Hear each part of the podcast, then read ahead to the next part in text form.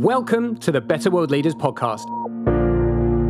Here, we invite you to explore conversations with people who are co creating, regenerating, reimagining, and re enlivening ways of knowing, doing, and being across our diverse array of areas of great change and profound transformation.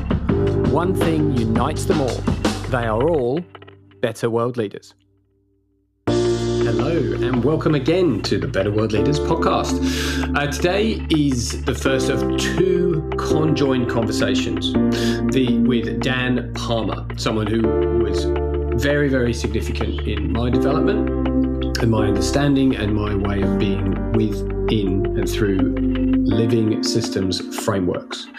Uh, Dan is a marvelous being, and uh, his descriptions and you know, ways of working with these frameworks, as you're about to find out for yourself, are elegant and eloquent and entertaining, at times confounding, and in my own personal experience, sometimes confronting. And that's all wonderful. So, I will say a lot more about Dan at the end of the second conversation. For now, I introduce you to our first conversation on holistic decision making. Enjoy.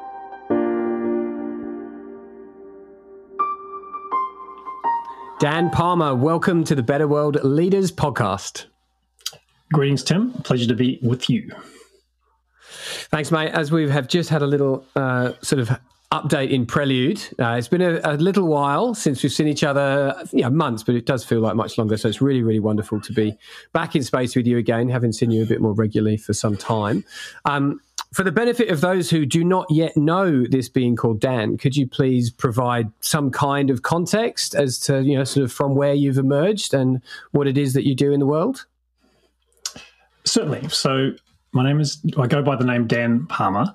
Uh, I'm calling in from Aotearoa, New Zealand, outside a little town called Taneatua in the Bay of Plenty region. Uh, I at one time I, I spent a lot of time at university ended up with a master's and a phd in psychology and philosophy and then uh, developed a strong distaste for the academy and ran outside into a garden and got into something called permaculture which is an approach to sustainable living and land use about 16 17 years ago. Uh, and since then i've done a lot of professional landscape development work and um, along the way uh, explored different ways of supporting uh, development processes in general. So ended up working with in a number of different spheres organizationally, um, still with landscapes. And I also uh, run a podcast, working on a couple of books, um, a film about reading landscape. Lots of lots of things on the go.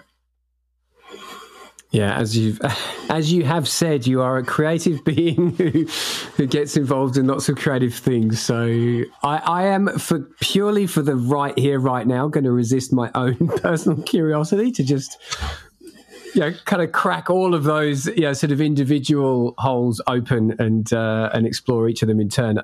I would say, in particular, the film, but let's talk about that on another on another occasion. um, so we we have um, you know started exploring how we could have this conversation. So the the context of the dialogue today is within this sort of larger whole that I'm hoping to you know sort of um, invite people who are leading wherever that may be at whatever you know stage of their own journey and their organization's journey and wherever within that organization they find themselves to consider different frames and different framings for the way they look at the world and the way they show up in the world and, and, and what they do and the kind of the resonance that they create as they do. So, what we've been talking about doing is exploring one of the approaches that you've really immersed yourself in and that you offer, um, you know, sort of exposure to and familiarity and capacity building through, which is holistic decision making. So, just to sort of read ahead for the benefit of whomever is listening, we're going to talk about HDM for some time. It may be all the time that we have together with Dan here today, or it may be that we do venture into another expansive vessel, which sort of to somewhat contentiously HDM sits within. So we're just going to hold that and sort of see how this emerges. Is uh, is how Dan and I have uh, decided to be together today. Is there anything you'd like to say around how we've set the context, Dan, before we sort of, sort of j- jump straight into the explanation exploration of HDM? Works for me. Crack into the realm of holistic decision making. Take it from there. Great, cool. In which case, could I invite you to introduce what holistic decision making is in the first place? A man called Alan Savory in the like 60s, 70s, and 80s was working in the context of uh, uh, landscape management, range land management.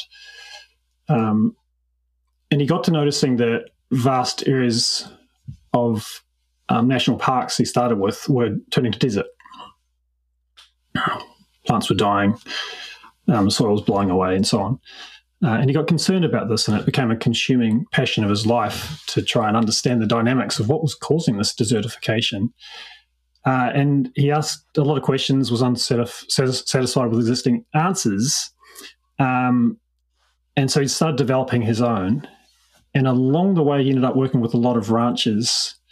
Um, and initially, his, his, his focus was on well, we you need to change your practices on the on the on the land. Um, and do this A, B, and C to reverse desertification. As he went along, he realized that the root cause of the desertification were the were the management decisions that human beings, human land managers, were making. So he, his inquiry shifted into from the dynamics of desertification per se to the dynamics of the the human decision making processes that were having this unintended negative outcome of desertification. Uh, and in exploring decision making, he ultimately discovered that you had to go pretty deep and support people to get in touch with how they really wanted their life to be, to articulate what he ended up calling quality of life statements, um, which which created this you know, like sort of like a master framework they could then make decisions toward that would impact. It was to do with their relationships, their own growth and self development, as well as how they wanted to look after the land. And over the years, it started to have a really positive impact on the lives of people that got into his approach and on their on the landscapes they managed. And so that's a pre-existing thing that's out there with a worldwide wide following called holistic management. Um, okay, about eleven years ago, I signed a document that um, brought a, company into existence. It was a permaculture design firm called Very Gardens with three friends uh, within about six months, we were freaking out. We didn't know what we were doing, and the business had become a beast. We were saying yes to everything and being run ragged, and um, yeah, it was it was it was a mess heading for the rocks. Um, and one thing that happened was the business was taking over our lives. It, it had become a master, and us its slaves. It felt a bit like being dragged through the dust behind a wild stallion. And to my great fortune, I, I attended a course on holistic management on Alan Savory's approach and learned a bit about it. Um, and some light bulbs went off. I grabbed what I'd learned about this this side of it. It's like, well, before you start any endeavor, get deeply in touch with what you care about, what brings you alive, what what um, brings quality into your life, and then really own that and claim that and use that as a decision making north star, so that over time the shape of whatever you're applying it to could be your own life, your life of your family, your organization, uh, an event, whatever it is. Over time, the shape of that thing will align itself to support greater and greater quality of life. And in an organization or a business context, if that's not happening, at some point, someone's quality of life is going to take enough of a hit that they leave. Um, and ultimately, you know, everyone will leave and there won't be an organization will die. And so I was very grateful to have this as, a, as as we were just about to hit the rocks and the stuff was about to happen, we're about to collapse and fall over to say, hey, let's try this.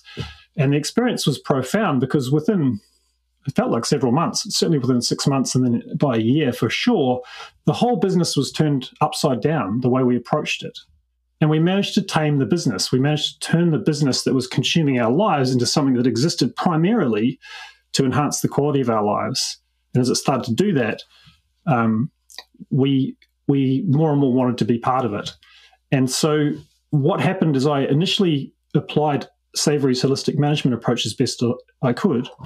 And over time, as tends to be a habit with me, as I kind of reached some of its edges and and found other approaches that were complementary and excited me, and I started to bring other ideas in and just made my own discoveries. It got different enough to warrant a different name.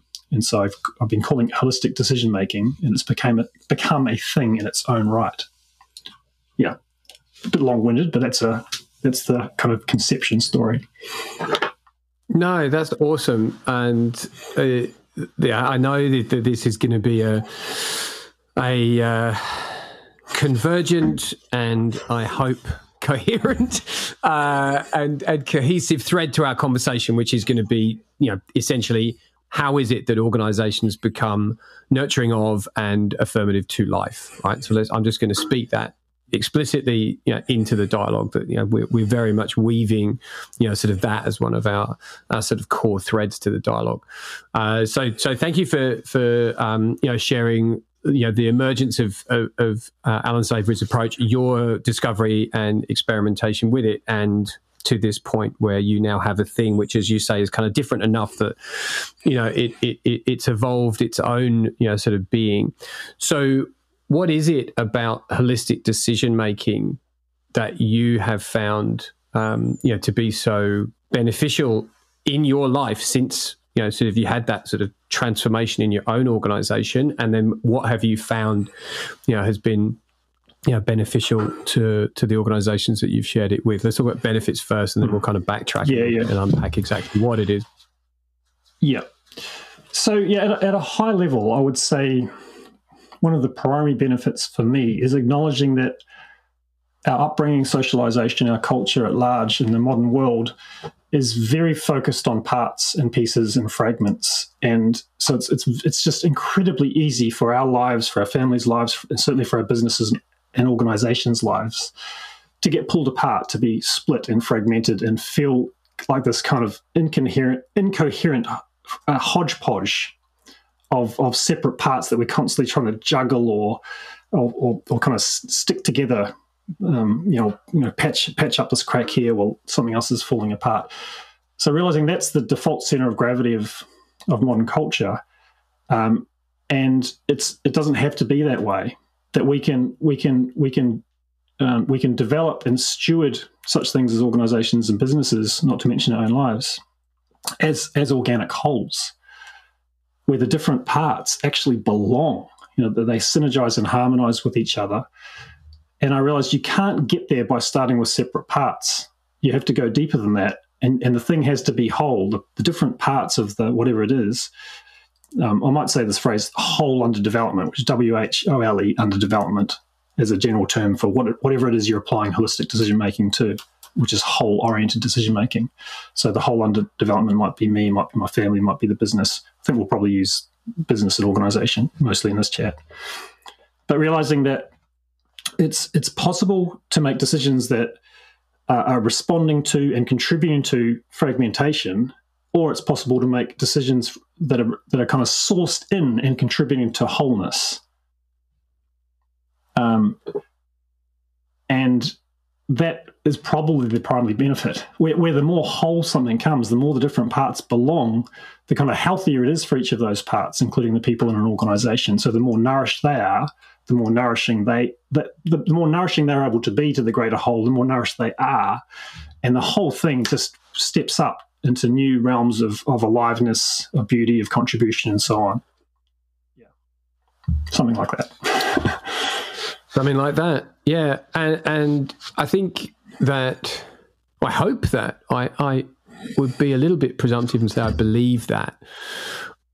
Yeah, having endured, you know, whatever individual um, context people have endured over this last, you know, kind of three, four years in particular, as we, you know, are here together in the kind of the middle of 2022. Um, I think there's also been a realization of, of, of, that this is very much a collective experience, right? And I, and I, I think that people have actually felt in a very, very lived, kind of personal you know the kind of experience that you can't unfeel way that actually this is a wholeness experience whether it's been in relation to you know climate events or the pandemic or economic disruption and now we're looking at food system disruption particularly you know as we sit and energy system disruption as we're sitting here in just to date stamp this it's late july 2022 when dan and i are talking. You know there's a whole lot of holes that are all bumping into each other all kind of founded in the same dysfunctional premises, right? That you can isolate a problem and you can wind it down to the sort of the smallest, you know, sort of reductive individual state, and then say, well, you do that, and I'm going to go over here and do this, right?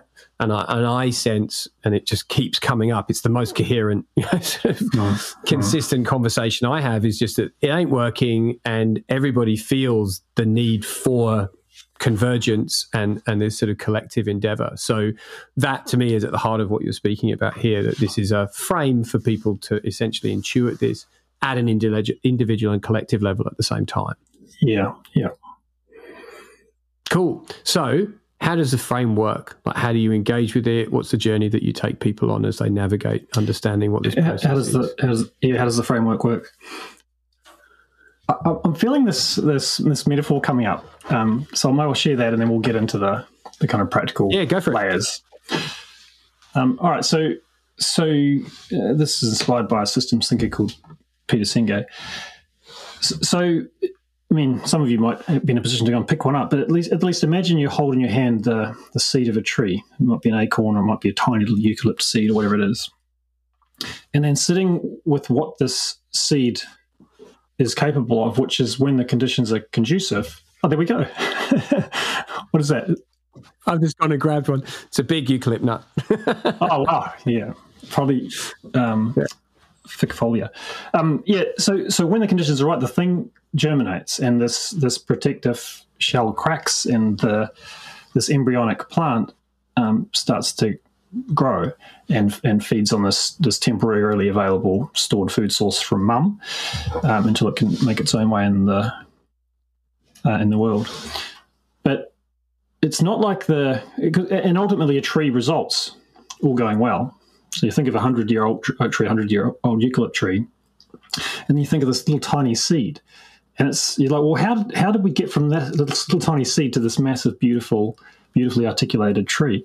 It's habitat for so many other creatures, and it's not like the the seed contained a dehydrated tree that was just shrunk down and squished. You know, it just expanded out of the seed, and the, the seed is literally a portal through which the possibility of a living tree flows into the world. You know, it contains, uh, as well as the, the food in, in the embryonic plant, is this this you know the, the, the, DNA that helps orchestrate and steward and guide a process that results in a, a living tree. And a living tree is whole. A living tree is not formed by taking branches and leaves and a trunk and roots and sticking them together to create this Frankensteinian kind of apparition. It's whole, the parts belong. And using that metaphor, I, I use that when I'm sometimes introducing and sharing HDM with folk, that we need the equivalent of that seed we need to get deep enough to find out what that seed is, what the DNA is, and that then can become the thing through a, a more whole life or family or organization can can flow through. Okay, and so uh, holistic decision making, whole oriented decision making comprises essentially four practices. And if you're, and, and, they're not, you don't do one and then finish one and then start the next. They come online one after the other initially, but the idea is that they're from then on, this they're simultaneously uh, unfolding co-partners. And if you're engaging in these four practices, you're engaging in holistic decision making. So, what are the four practices, and how does that relate to this idea of a seed? The first of the four core practices I call articulate how you want life to be, how you want things to be. And yeah, so in, in common language, it's like, what do you want? And yet I've worked with a number of organizations who've, when I ask that question, they say, yeah, yeah, we've done that work. We've got a mission statement, we've got a vision statement, whatever it is. And they pull it out and say, so we've already got it. Um, or we've already got it, and it'd be great if you could help us to tweak it a bit. And in every instance, I've said, let's try this. Why don't we put that to one side and we'll just generate something fresh from scratch from what's real and alive in you and the organization right now and then after we're done, then we'll, we'll bring your one back that you've already got. and you know, well, maybe they'll be the same. Maybe maybe they'll inform each other. Whatever. Let's just see what happens. And people accept that invitation. Um, and and so we go through the process, and never ever have they even looked at the previous one ever again. And so the upshot was what I've realized is that there's a lot of talk about this stuff. Yeah, yeah, we've got it. We've got our whatever the the, the common fashionable phrases, mission statement, vision statement, blah blah blah. Um, it's quite rare for that to have the depth that that to me gets into this territory of of of, of DNA. And so when I say the first of these four core practices is articulate how you want things to be, I'm I'm talking about a, a process that um, that is that is deep and thorough and is aiming to uh, evoke and reveal and uncover something that uh, I guess you could say meets a number of criteria. One of is one one of them is that it's very specific, it's focused and clear. Another one is that it evokes spirit and will, like it, it brings the potential and life force in in the relevant people involved in the conversation alive. They, they feel their spine tingles. Sometimes there's tears as you know as they engage with, "Wow, this is what we're about." Um, it, it also needs to be um, well, most of these statements are, are, generic, abstract, and vague. You know, you, you, ask a lot of organizations and you say, well, that's lovely in a way, but sort of pointing in a nice direction, but it could, there's, a, there's 10,000 organizations in the world that could work to that. You want it to be unique to you, to really tap into to your your unique essence, not trying to copy what what some organization uh, does or is or, or, or, replicate best practice in the industry, but really reach deep into your own uniqueness and get clear on that, what you're about. And so those are a, few flavors. What, one, one thing I'll mention is that um, core to this, as we dive into each of the four core practices, there's a number of distinctions. And one of the distinctions here is the distinction between goals and um, what I call what I've come to call core values. And so a goal is some specific um, definable objective that we'd like to achieve in the future. And often when I ask people what they want, or in an individual or family or organizational context, they'll start with the goals. Like we'd like to, we'd like to achieve this. We exist to achieve ABC, um, and that's never yeah, ever it. And so that's the starting point. And so I, I'll, you know, there's the old why do you want that? Why do you want that? At some point, you drop across the line between goals and core values like and and the, the you really you come to realize well goals are things we we can decide temporarily or for however long it makes sense to focus on and to try and achieve but they are in service of something deeper. And so we want to get into that deeper um, territory first. And I, I love the stuff you know so i really enjoy working with with individuals and groups to, to, to hold a space to support them to discover what it is they really want. And as, as um, an inspiration of mine, Christopher Alexander says, it's he says something like it's extremely hard to help people tell you what they want. you know, in some ways you yeah. think it would be easy, but, but there's a, and I'm sure I'm sure this resonates with a lot of your own work and, and um, probably a lot of what, what you've done.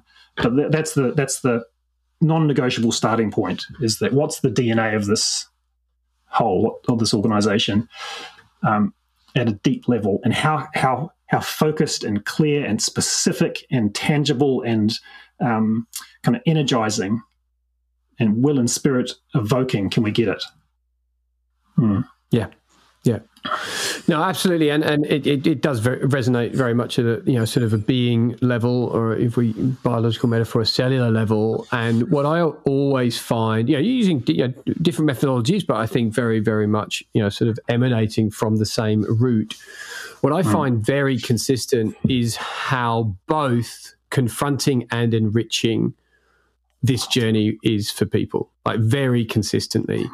Um, yep. And I do question why that is. And certainly, I think the it's confronting in that it's not practiced very often, right? Like in in this way of living that you know it, it has come to you know sort of be so yeah, sort of just all encompassing. Like we just we just don't hold space and we're not invited into space to talk about the things that are really sort of primal and fundamental for us mm. at that sort of need and desire level, right? Like it's always, yeah. no, no, no, we, we, we, don't need to get into that stuff. Let's just talk about this, right? How much money do you want? Or, you know, like, mm. what mm. color car do you want? I mean, I'm obviously being a bit facetious here, but, you know, like all the way through school and whether you go to university or not, but certainly if you deepen, you know, your academic experience, you won't get any more of this. You just get you know more complexity in what you did before, um, or maybe just more um, more volume, more breadth, um, you won't get depth. Um, and then you go out into the world of work, and then it is very, very, very short, linear, and narrow, right? And, hmm. and that's that that doesn't allow space for any of this stuff. Um, hmm. So, thank you. That's what's the what's the next practice you explore? Well, you know what? There's there's another really really important distinction within the first practice. I feel okay, like great. Be, great. be remiss not Go to, ahead. Go on. to touch on that. So, uh, and, and it, so in holistic decision making, the way that we articulate how we want things to be is in the form of what we call a context, and a lot of this language is adapted from Allan Savory's earlier work. And the context itself has a, has a number of layers, but I'll, I'll just share the first two. And so the, fir- the, the, first two layers are, are firstly what I call the core intention, and secondly what I call the core values, which I mentioned before. And so the core intention is like a some people call it as a statement of purpose, but it's it's kind of where at a deep level, what's our most concise, powerful answer to the question, why do you exist?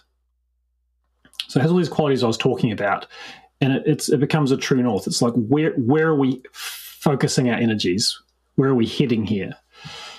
So that's essential, because otherwise you're drifting all over, the map. The the second layer I'll mention are these things called core values, which is what do we need to be experiencing as true, um, step by step as we pursue this aim. If we're going to be as kind of enlivened and nourished and excited um, as possible, and so f- firstly, with the statement of purpose, the core intention stuff, in my experience, there's there's always more depth possible, and people are a bit shocked at first when they they, they show you their best work, and you're like, yeah, a bit vague and distracting, and uh, doesn't really resonate with energy. you know, they're like, what? We're paying you to insult us. Yeah. Um, but then, then there, it's always smiles at the end once we've done the hard work of rearticulating something more, more, more genuine. Um, and then the second focus is okay, sure, you could pursue this and burn yourself out along the way, lose money hand over fist, unless some people, of course, have, have that in the uh, the organisations I work with tend not to have that in the core intent. Um, you know, destroy your relationships. There's a lot that could go wrong, and that could totally destroy any hope you have of taking more than a few baby steps towards that beautiful um, uh, purpose or reason for existing. And so, what are those things? What are the what are the core things that need to be true if you're going to be feeling as nourished and enlivened um, as as individuals, as a team, um, in relationship to customers and stakeholders, the rest of life, and whatever it is, um, moving away. And so I take a lot of time to get that distinction clear, and that you need both of them. One needs to be true step by step, and step by step toward what we need at least both of those things. And there are a couple of other layers. Pro- probably don't need to go into now. Um, yeah, that's all inside this first core practice of HDM. Articulate how you want things no, to be. Mm. I'm very glad that you held us there before we progressed, and uh, you know, my my impatience is uh, is being uh, as a strength. I need to practice um, to be patient. That is. So no, I think I really really like the way that you um, yeah provide that that distinction around values, you know, as, as being the sort of the truth of the experience in progression towards the, you know, the really genuine intention. Uh, that's uh, that's mm-hmm. fabulous. Um, so, if there is anything else in the first practice, let's explore it, and it, as and when we are ready, we will proceed. I'll say one last thing, which is just different words for that first thing, and it relates to a, a framework I both know we're both familiar with, which is that core intention you can think about as will. It's about will, which is about focus. The core value statements, which I draw in a halo around supporting in a way that that core intention, they're like be their focus is being. How do we want to be as we kind of pursue that will? And then after that, we move to the question of function. Okay, what are we actually going to do? Having we've got we've got clear, strong will, focus will. We're clear on how we want and need to be as we honor and pursue that will. And only now do we move to function, which is what a lot of people start with, right? Can I just respond with a very brief anecdote? Um, yeah, yeah. And yeah, again, I, very much like you, you see this just all the time, everywhere, right? And and and this triad is either barely a biad or or it's just it's a single point of focus, which is all function, because there's this perceived need to be in action as soon as possible, because you have to prove yeah, outcomes or ROI or you know goal attainment or you know some sense of you know sort of very very superficial achievement. Um, yeah, I, I, was invited to um, participate in the sort of the formative gathering of a, a sustainability hub. Lots of very well intentioned, very successful, you know, very well connected people, um, and we had lots of you know quite active discourse about essentially will, but in, it's still in a sort of a vague, you know, lots of emergence and divergence, right? We, we, um, uh, sorry, lots of convergence and divergence. We didn't quite get to the emergence part. Um, and uh, and at the end of the session, there was this real division in the group between people who really wanted to be nested in doing deeper work around. I'm just going to use the terms that we use on the day: purpose and values. Um, and others who were just, yeah, no, let's just get going. Let's just, yeah, bring people in. So this, the purpose of this hub is to sort of nurture startups, right? And um, and they're like, let's just bring people in. Let's just roll in, you know, the founders, and you know, we'll do the stuff, and we'll we'll get to all that stuff later, right? Like, there's this really kind of you know action orientated minority, but a powerful minority who were just only interested in function and sort of proving worth in some way through that functional you know sort of deployment. Um, and I would say, fortunately, um, and time will tell ultimately, but but the decision was made. Actually, no, we're we're going to have a session, and we're just in that session going to focus on and the specific sort of framing that that I offered was how we're going to be together and what it is that we intend this group to be working towards, mm. right? Um, and uh, yeah, that was a that was then a very generative session, and we've now got this really sort of like to use a word that I very rarely use, but strong foundation around will and being, from which function will flow far more effectively, frankly, passionately, generatively, um, and I would say, you know, the outcomes are going to be better for sure. So mm, yeah, mm. just just quick anecdote very recently that just really speaks to that the benefit yeah, of that you. triad and approaching it that way around. Yeah. Fully. Yeah, yeah. Okay, second core practice of HDM.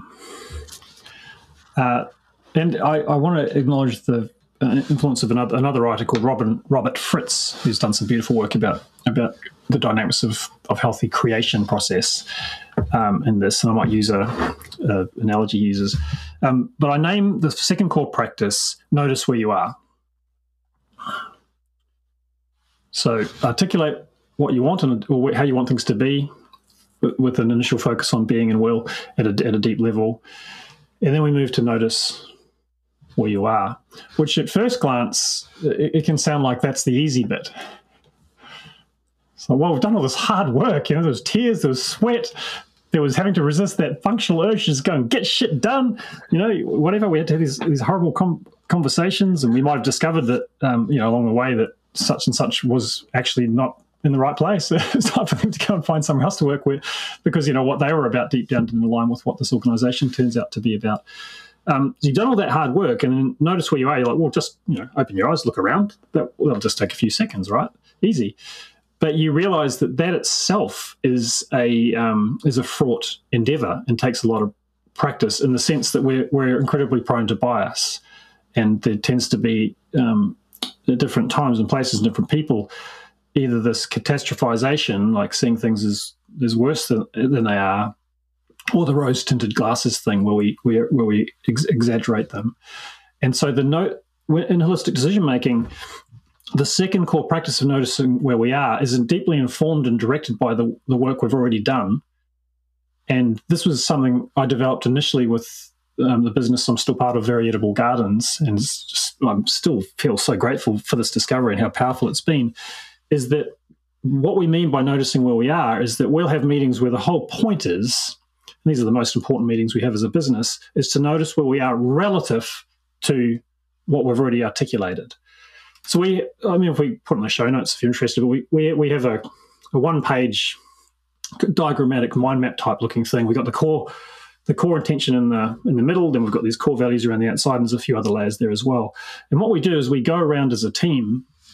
More recently, in the, in the era of COVID, we started using an online drawing program where we could all grab a cursor and simultaneously go around, and developed a system where um, on each core value and on the core intention thing in the middle, everyone makes one of th- three marks: a tick, a dash, or a cross. And a tick is, yes, this resonates as true for me right now. Um, a cross is this this resonates as untrue or it doesn't resonate as true. It's not true for me right now. I'm not experiencing this um, in my experience of the organization. I mean, one of Very Edible Gardens' core value statements, to give a concrete example, is that we're professional, organized, and unrushed.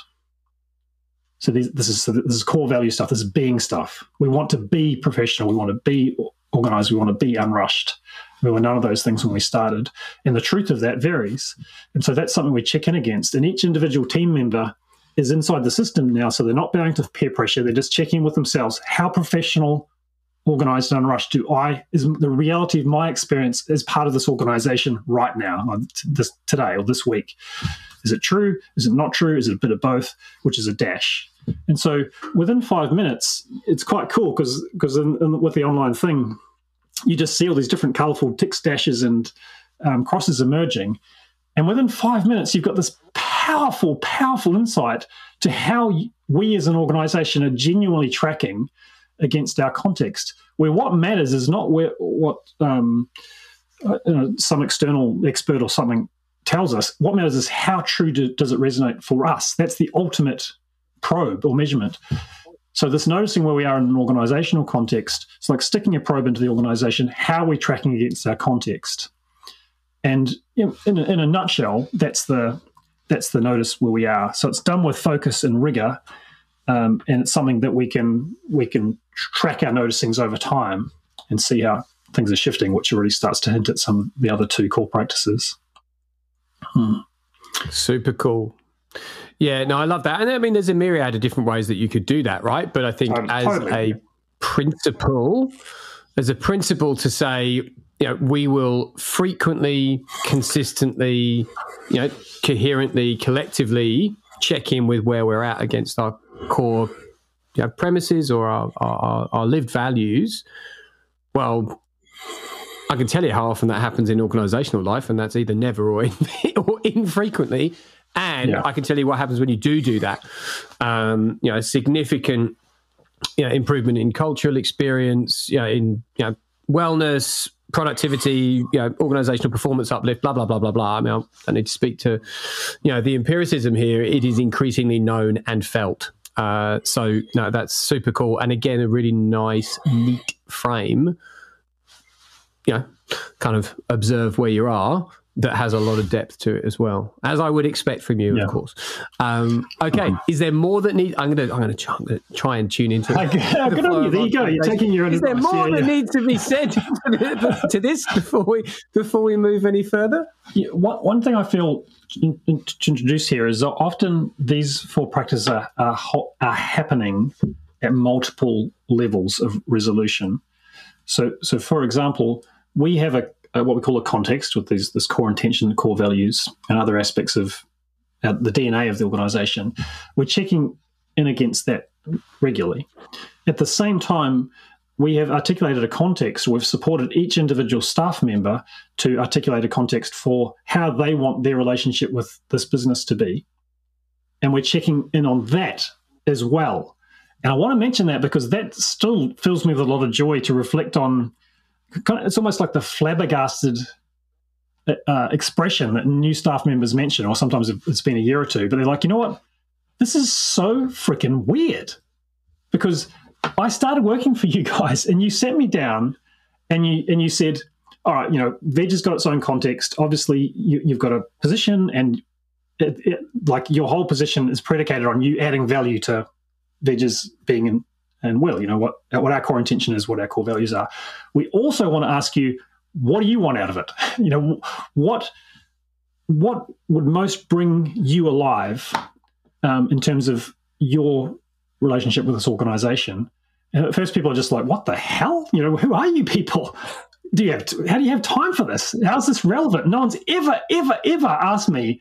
Okay, here's the job. Here's what you need to do. Now, let's get really clear, and make time, have dedicated meetings, and then check in regularly on what you're after. And so we do that for each team member, and that that is a really powerful compliment because what it means is that at some point the penny drops for team members. They're like, "Holy shit!" You, like you re- eh, really genuinely care about me. It's there's nothing fake about it. You're making the effort, and and you, we are as we move into the the third and fourth core practices, they realize, well, you're make, we are making decisions that actually open doors for me and create possibilities for me in the organization based on my deepening, when you're supporting me to deepen, my deepening clarity about who I am, what I want, what brings me alive. And one reason I mention that is that um, it does wonders for retention, right? and and also for um, you know, like recently we had somebody who, who had a really exciting opportunity came up they made the decision to leave with us before they'd told a lot of close friends. And, you know, it happened in a really beautiful way. There's, there's the, the likelihood of surprises is all but eliminated because people want, they, they reciprocate and they get that you've got you've deeply got my back. And so I wanted to mention that yeah, it's it's it's the, the all four practices are being applied to multiple different um, layers or, or levels within the organisation simultaneously.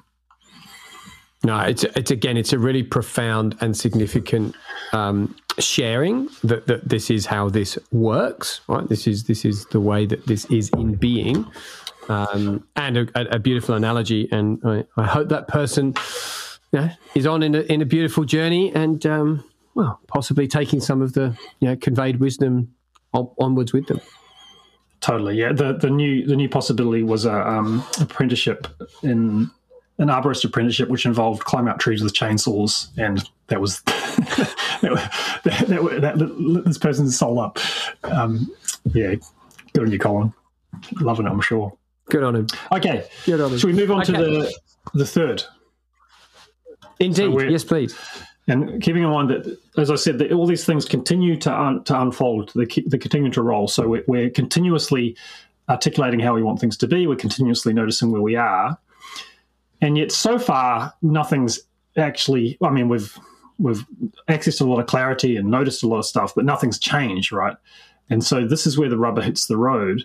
And the third core practice of holistic decision making, I call make decisions that take you there, or make decisions that close the gap between um, what, where you've noticed you are and where you want to be, and where you've noticed you are relative to where you want to be. Yeah. Yeah. And what one thing we're doing here is we're harvesting and harnessing this incredibly potent tension that at first can be really distasteful, but um, can be transformed into the juice of, I don't know, magic, organizational magic. And um, Robert Fritz uses the analogy I mentioned earlier of if, if I'm holding my two fists one above the other, the, the top fist represents clarity on where we want to head or, or how, how, want things to be at first core practice. I can have all the clarity in the world on that. And yet, if you imagine a little bit of elastic um, um, hanging down from that, the elastic's slack. It's just flopping all over the place, no tension. On the other hand, I can have incredible clarity about where things are. Like I can be noticing how things are right now to the nth degree, but be really vague and sloppy on how I want things to be. And so again, if you imagine a, a, slack piece of elastic sticking out of my lower fist, there's no tension. When you've got both, which is the first two core practices, the elastic is held at each end, and suddenly you've got this tension between the two. And when I, why I said it was can initially be distasteful is because in some of these meetings initially you're discovering that oh shit we're actually um, we're out of integrity with something we like to say that we're all about you know, like one of our staff members is saying, I don't feel included, or I don't feel like I'm heard, or I don't feel whatever it is. And at first, you don't want to hear that. like I'd rather, in a, in a, sense, sweep it under the rug and pretend everything's fine. Whereas this, what this is inviting us to do is actually to embrace that hungrily. Say, tell us more.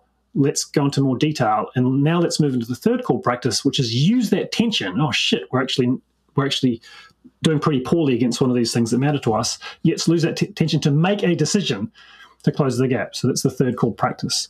And there's quite a few layers within that of of um, how we make decisions. And I mean, the, the, first thing I'll emphasize, which initially for me was an epiphany, was was re- realizing that if you look back on the history of anything, your, your life, your relationships life, your family's life, your organization's life, you'll see a line, you know, the trajectory it's that the path it's taken. And then you look more closely, you realize the path is made up of steps. And you look more closely and you realize every single step was a decision. You know, you decided to step here, to step there, step there.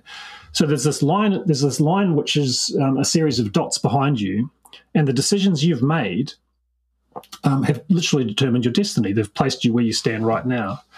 And so for me, it was an epiphany to realize that, oh my God, decisions are it. They're all we get. Decisions are the steering wheel. There's no other steering wheel, right? The decisions we're making right now in this moment on multiple levels are determining where we're going to be in the next moment. And if we're making the same decisions we made yesterday in the same way, we're going to, um, tomorrow is going to be the same as today. You know, unless we shift the way in which we're making decisions and the decisions we're choosing to make, nothing's going to change. And so suddenly decisions become the most potent um, vehicle in the world for closing that gap between where you're noticing you are and where you deeply want things to be, which is which is kind of scary and how ambitious it is. You know, that first core practice is not about mucking around. It's like, Jesus, if we if we got there and held ourselves there, that would be absolutely incredible. Um, and so there's this this this idea, this concept from Savory of testing a decision. And so you're standing at this point, and it's decision time. And often we're making decisions to solve a problem um, or to reject or accept an opportunity, basically to re- react or respond to something the universe is throwing our way. And so this is I call reactive decision making, which is the default cultural default. We're just reacting to stuff. And holistic decision making re- represents a transformation of, of the whole orientation from reactive to proactive decision making, which is instead of saying, in a way, we'll sit around. I mean, these days you don't have to sit around long until the universe throws something at us, COVID or whatever, a new client approaches us or something. The universe creates an opportunity for us to make a decision. We great, okay, we'll make a decision. When we move into proactive decision making, we don't need an excuse from the universe. We're just like, we're going to make a decision today that mobilizes us and energizes us and takes us towards what we're here to do, what we're about for the sheer hell of it. And this idea of testing a decision is that we can test a decision against our context, against our core values, against our core intention. Um, you can also sometimes we talk about as filtering. So you can think of this earlier work you've done as like a uh, like a filter, and you can drop a potential decision through the filter, and and really just putting the magnifying glass on this moment of choice, realizing that the moment we make a choice, we breathe life into one. Something was like right now. I've got a thousand possibilities. When we make a decision, we breathe life into one of a thousand, and we sim- simultaneously breathe death into 999. So we're killing all these other possibilities and actualizing one. And we just want to become as fluent and literate and awake and conscious as we can about the power of that. And if we make a sequence of good decisions in very short order, we can be in, a, an entirely different space. And one last thing I'll say is that um, this can happen at, at a kind of a more kind of a simple level, which is just like, okay, we've got to make a decision, or we're choosing to make a decision. Let's choose the decision that that aligns with, resonates with, and takes us most directly towards what matters to us. Then you can pull out this thing called the testing questions.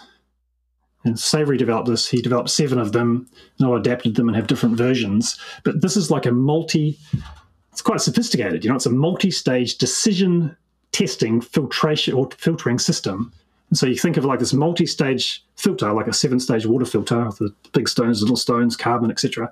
And it's like you're dropping a, a, particle or whatever in the top and seeing if it goes chunk, made it through the first testing question, chunk, second testing question. And the questions are things like, does this um, give us momentum or, or direction towards our core intent? does it honor or dishonor our core values?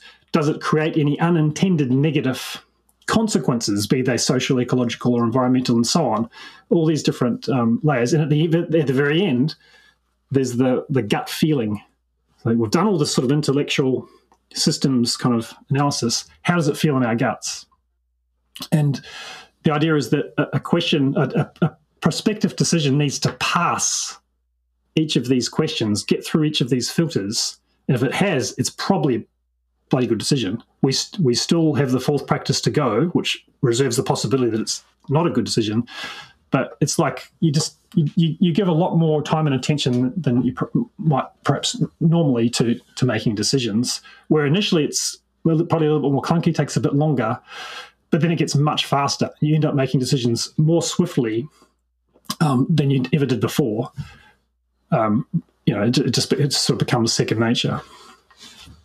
Yeah, yeah, no. So first of all, beautiful depiction, description, um, and you know, again, a really simple and sophisticated and you know, sort of contextually complex uh, frame. And I, what I was just sort of projecting, you know, in my own um, sort of envisioning as you were describing that, especially that little, the little, um, you know, sort of uh, detail at the end around the point at which this becomes you know, sort of internal and, you know, starts to become sort of instinctual. I could actually hmm. envisage that this sort of decision making frame actually then starts to project out into the world and you're sort of already starting to filter, you know, where you're looking for opportunities. And as hmm. opportunities start to sort of get gravitationally pulled towards you, you're already sort of knocking some of them away.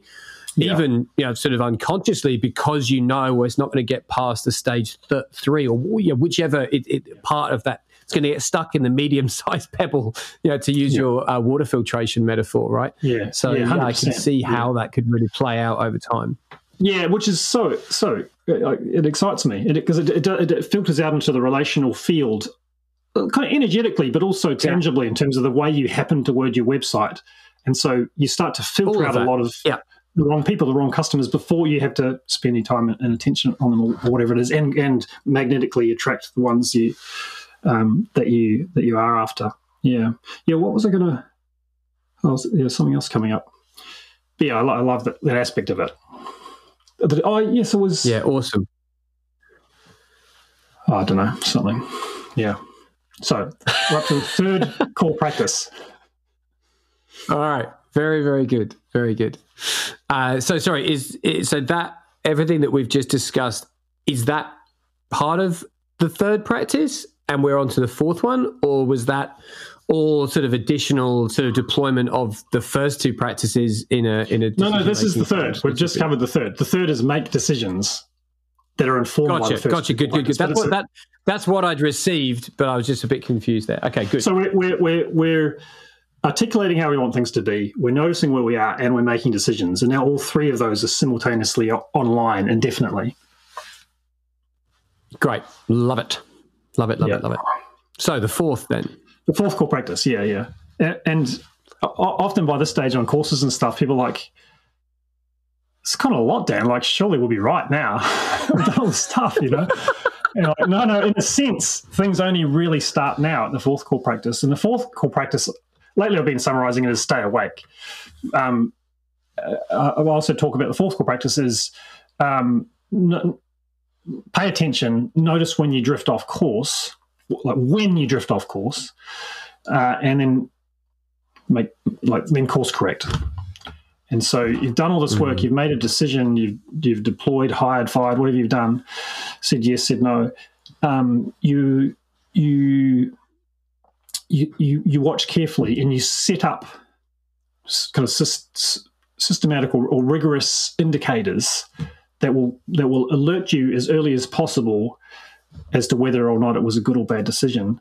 And the idea is that you make a decision based on your, your, work so far and the current the reality of the current context you're in.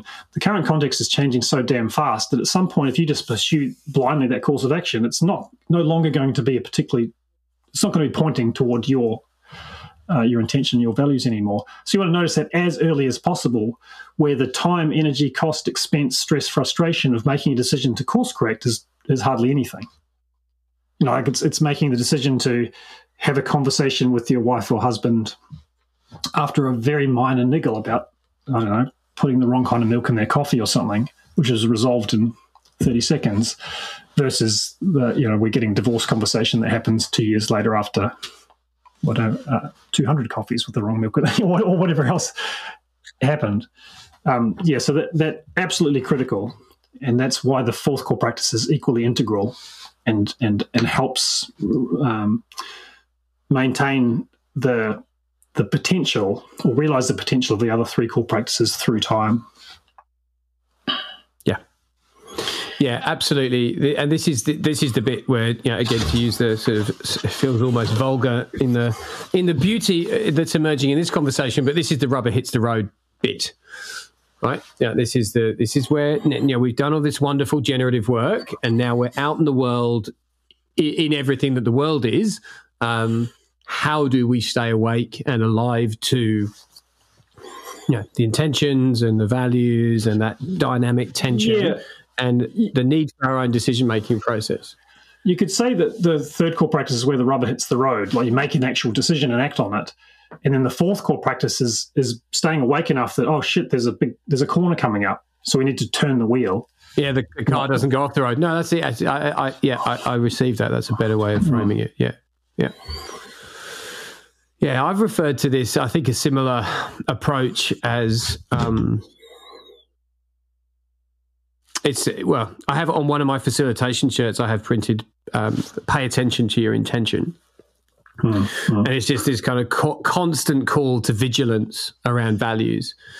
And that, yeah, just to say we have this stuff and this is what we do and we check in on it, like that's good and it's not enough right? Like there's this yeah. extra layer of sufficiency. You know, it's like, you know, again, let's use the gardening, you know, sort of metaphor, right? Like this is now the constant care and maintenance, you know, and that, that, that vigilance of, you know, sort of where, where's the sort of the right interaction with this system so that it holds us in best alignment with the being state that we're trying to nurture here uh, mm-hmm. without some radical, or no, radical is the wrong frame, uh, the, you know, much more sort of consequential interruption at a later stage, which is either too late or you know it, it's going to take us a long time and a lot of energy and resources just to get back to where we are now. Yeah, yeah, yeah, totally. yeah, yeah, yeah. One of the most useful examples is in a farming context where you've made a decision about this or that um, technique or strategy to aimed toward improving soil health, certain fertilizer or mechanical um, aeration or whatever it is and an, an, indicator you set up applying this fourth core practice would be we're going every six months we're going to do a soil carbon or a soil life test. And the moment that indicates that things are actually going in the other direction or not changing, not not improving, we're going to have to we'll make a different decision, right? We're actually going to like watch for evidence, for early evidence, and not fall into the hubris or arrogance that because we did all this work and we humans have made a great decision, it's going to be great indefinitely to catch ourselves. Yeah. Oh, I, yeah. I want to share yeah, with yeah, you too that you, you, talked about your, your your shirt. Yeah, when when talking about the second core practice, second third core practices, I, I often say something like use what we're doing here literally is that we are attending, like we're directing our attention to the tension between our intention and reality and so we're actually splitting our attention, which is which is a thing, you know, because usually our attention's split and fragmented all over the show. We're re, we're re corralling it, get, learning to gather it up again, which is no small feat. But then we're consciously splitting it. So part of our attention is on how we want things to be. Part of it is on noticing where we are now, which then creates the possibility that we can attend to the tension between the two and be excited by that and use the energy and information in that to make decisions that close the gap while paying attention and course correcting as we go along. And man, the whole game shifts, you know. And that was our experience with this business. Um, and it worked. And so I, at, the, at that time, uh, I'd got married and we started having kids. And I was like, the business has got this kind of clarity and this, this process that's working. Family is a is kind of a mess, you know. I'm just learning how to be a husband and a father and all these decisions. So we we realized well, there's no reason we can't take a similar approach. So my wife and I sat down at that stage and we articulated a context like what do, what do we want to be most true? What matters to us most more than anything else? How do we want to be as a family? Which subsequently was able to inform the decisions we made. And then over time, I realized that there was something missing, which was I discovered after a while was me. So I did the same thing for myself. So I'm applying this stuff at multiple levels in my personal life and business life, as well as now. After a while, um, others start to ask, "Oh, what's what's going on here?" Um, what, there's something about the energy of the business or whatever that appeals, um, and so th- that created the I don't know, calling it something and and and creating opportunities to share it with others. And I might offer a third uh, observation that I presume and project that you've made, um, which is that there's an absence in the system, and therefore many of the things that you're doing, such as your own podcast and the books that you've mentioned and the film and all these other creative projects, like they're actually sort of offers into the system to sort of nourish and, and nurture um, with these other you know, sort of ways of being, doing, and knowing, so that you, know, you can you, you, you've done your work in your sort of groups in your circles. You're doing the work mm-hmm. in you, and that's ongoing, as discussed in, our, in, in, the fourth uh, the fourth uh, fourth practice. And you know you're, you're, working at a systemic level as well, and certainly yeah, uh, yeah, which I love. And why not? Yeah, totally. And, and, and just the nature of where I've come from, a lot of the people I've worked with are, are working in the field of regeneration. A lot of um, f- farmers working with regeneration or regeneratively oriented organizations. And it's so cool to be able to support them to get to do the stuff. To, and and and you can see where, whether you call it holistic decision making or, or, or not, and whether you use some of the specific tools, strategies, techniques I've mentioned, I can't see I don't see it as negotiable. Like either you are you are maintaining deep clarity on what you're after, you know, on, on how you want things to be, noticing where you are, making decisions to close the gap, and staying awake, or you're not. And if you're not, you're not, you know, and it's very unlikely that you're just haphazardly, randomly going to somehow realize all your what, what do you call them earlier hopes and dreams, or you know. Um, and so I, love that people evolve and, and find their own strategies and techniques, and we we're part of a community now that that supports each other to to find ways of delivering on these core practices that that work in different contexts. Yeah, absolutely, absolutely. Now, I'm just going to sort of check in with you, sort of live here in the moment now, um, around yeah this sort of expanded pathway that we talked about exploring. Um, my sense now is that we could rest this part of the conversation.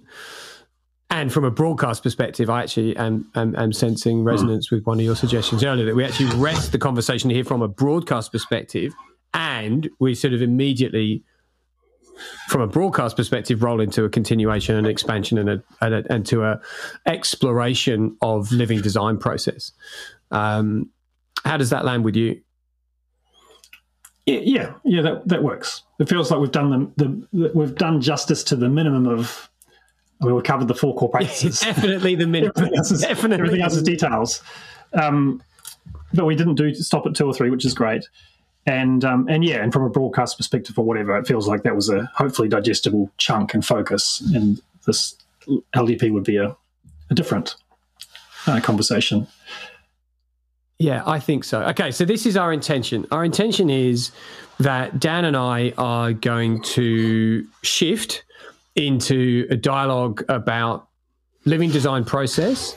Um, and how, uh, rather than me sort of you know, repeat what you said, how, how, how did you describe how this conversational shift would then be different between us and with us from what we've already done so far dan? How did you how did you put it when we were talking before we came on air? Yeah well so so to me holistic decision making the the kind of entering into the space seems fairly easy to me. You know in, in, a lot of ways it's a it's a it's a clarifying and a deepening of what a lot of people do already. They already have a mission statement. We're just totally throwing it out and doing something different in that space.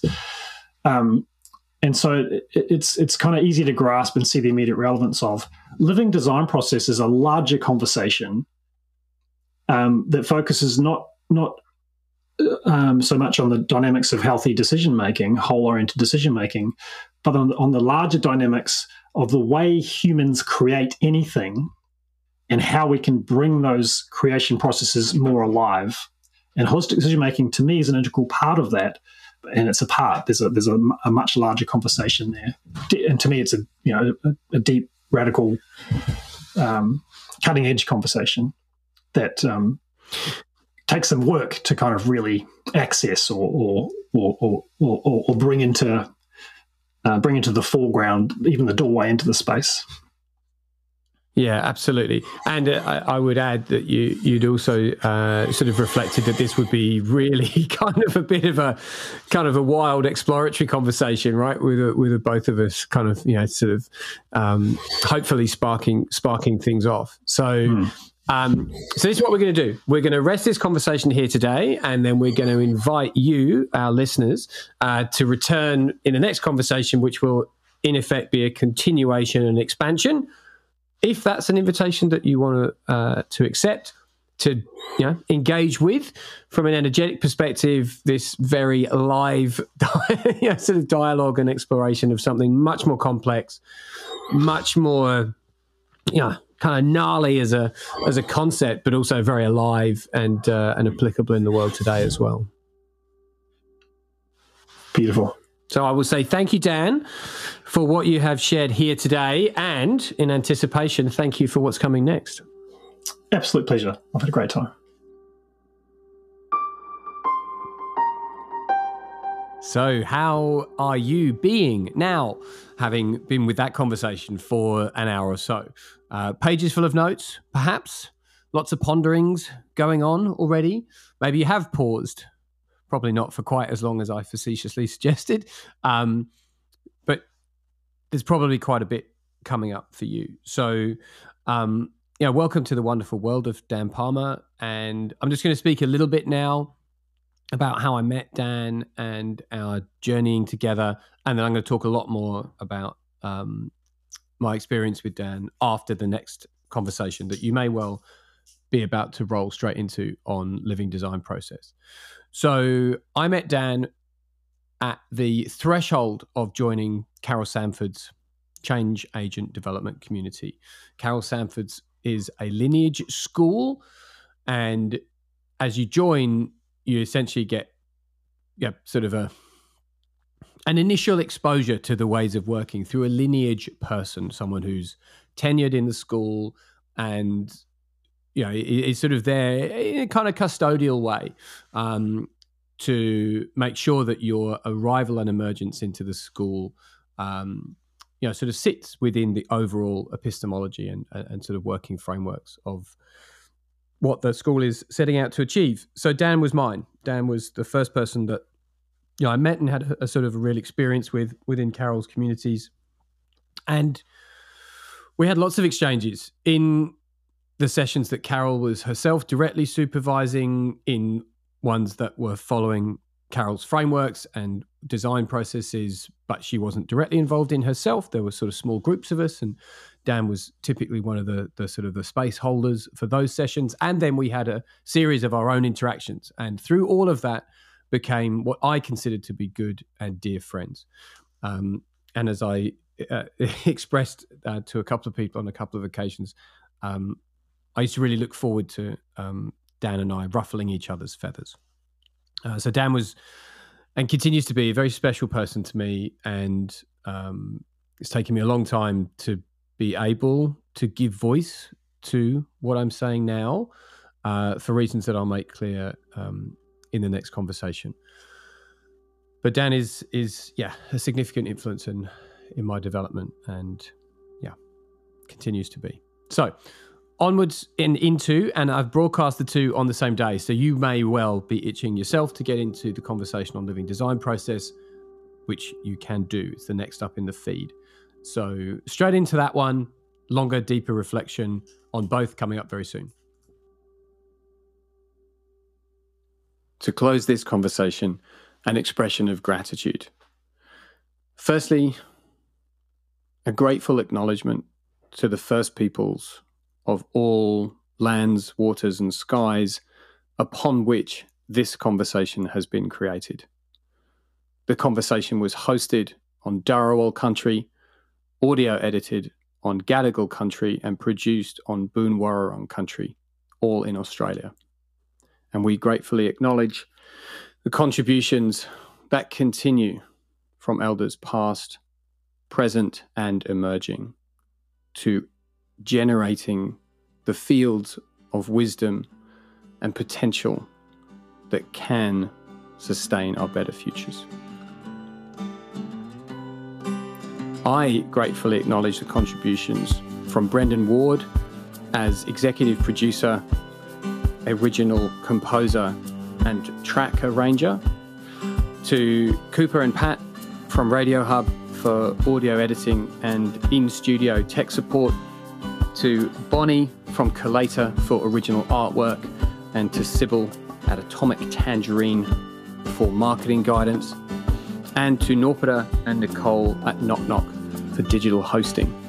And above all else, to you for your time, attention, and advocacy. Thank you all.